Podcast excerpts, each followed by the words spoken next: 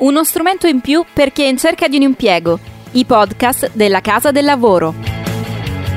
Buongiorno e benvenuti a tutti gli ascoltatori di questo podcast dedicato alla rivoluzione alle innovazioni che stanno accadendo nel mondo del lavoro in questo periodo di coronavirus.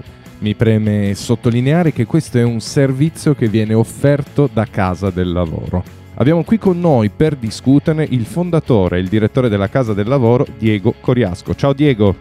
Ciao a tutti, buongiorno Pier. Abbiamo il nostro Antonio Caielli, educatore economico-finanziario indipendente. Ciao Antonio. Ciao per Paolo e Diego e buongiorno a tutti.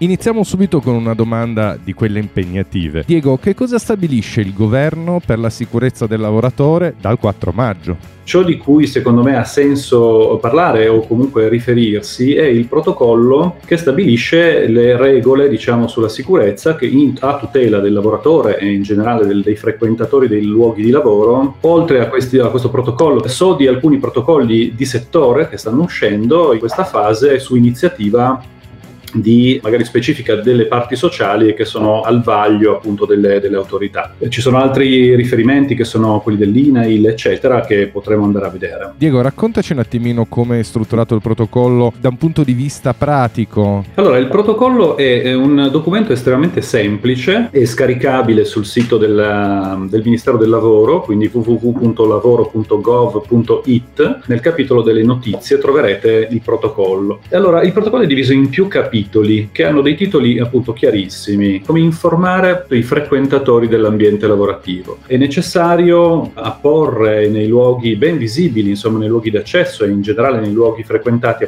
quali sono le indicazioni che bisogna mantenere, quali sono le, le precauzioni, insomma i rischi. Si parla poi di modalità di accesso in azienda, sia in uscita e addirittura si parla del rientro a casa, il cosiddetto commuting, quindi ci sono delle indicazioni mm, che vengono date all'azienda, al datore di lavoro, per organizzare eh, modalità di accesso e di uscita, appunto, eh, che non creino assembramenti fondamentalmente. Quindi questo ovviamente vale per lo più per le aziende di medio-grandi dimensioni che possono prevedere un accesso insomma, di, di molte persone nello stesso tempo e quindi da qui le conseguenze che poi magari vediamo dopo, su, per esempio sugli orari e via dicendo.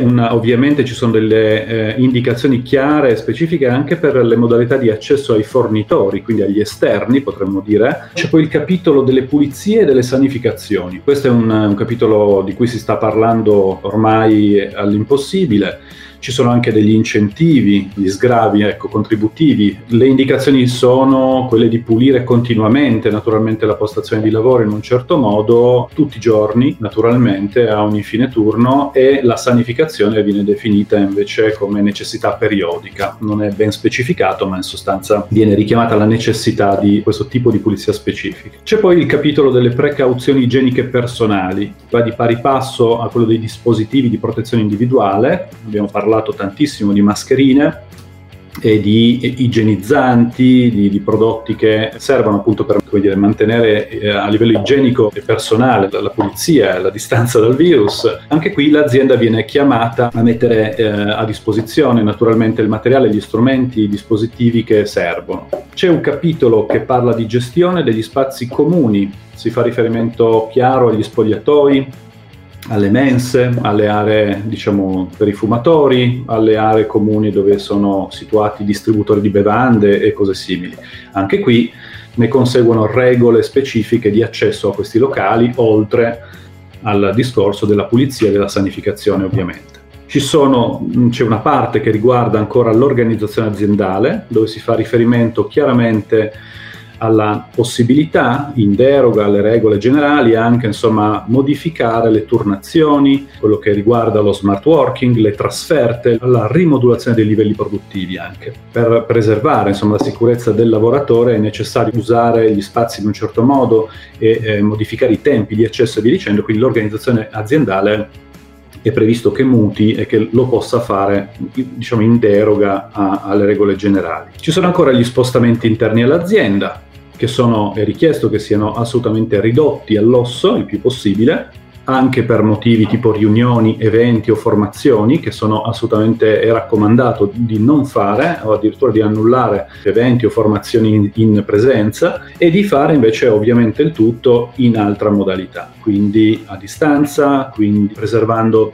di nuovo la distanza fra gli spazi e via dicendo. C'è poi tutto il capitolo che riguarda la gestione della persona sintomatica, c'è l'obbligo di segnalare lo stato di salute, uno stato di salute non buono da parte della, della persona, ma c'è anche la possibilità da parte della, dell'azienda stessa di predisporre delle forme di controllo, come per esempio il controllo della temperatura corporea all'accesso. Come gestire poi però? L'azienda deve immediatamente informare l'autorità sanitaria naturalmente e deve essere in grado di tracciare la mappa delle relazioni che questa persona ha intrattenuto. Questo ha anche una conseguenza, un'implicazione a livello pratico per l'azienda che deve tenere ben presenti e chiare, tracciare appunto quelli che sono stati gli spostamenti, gli orari, i turni e le persone con cui questa persona è venuta eventualmente in contatto, perché ovviamente l'intervento dell'autorità l'autorità sanitaria dovrà coinvolgere, ahimè, tutti quelli che sono stati a contatto con la persona eh, sintomatica. Così come ci sono delle regole eh, chiare sul ritorno invece sul lavoro di persone che dovessero aver contratto il Covid.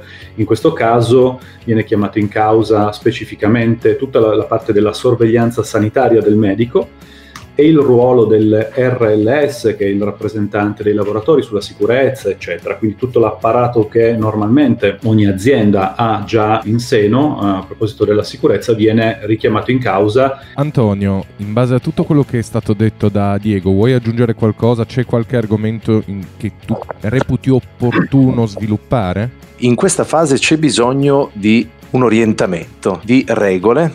Le regole riguardano eh, la tenuta di una comunità molto più ampia della nostra realtà. Allora, Diego che cosa ci sta dicendo? Che in questa fase abbiamo bisogno di essere guidati. Ci sta dicendo una cosa ancora più importante. Le regole non sono date da un unico organismo, ma da tanti organismi e ci sta dicendo che ognuna di queste regole ha una sua logica e pensata per il nostro bisogno di sicurezza, quali regole ci devono orientare da qui in avanti. Sono tante, Diego è stato molto bravo a dire questo. Dove stanno scritte? il Ministero del Lavoro e delle Politiche Sociali. Abituiamoci ad andare a prendere queste informazioni direttamente dallo Stato. Ultimo pensiero, ricordiamoci che siamo geneticamente costruiti per ehm, risparmiare energie e fare cose nuove fa consumare più energia al cervello.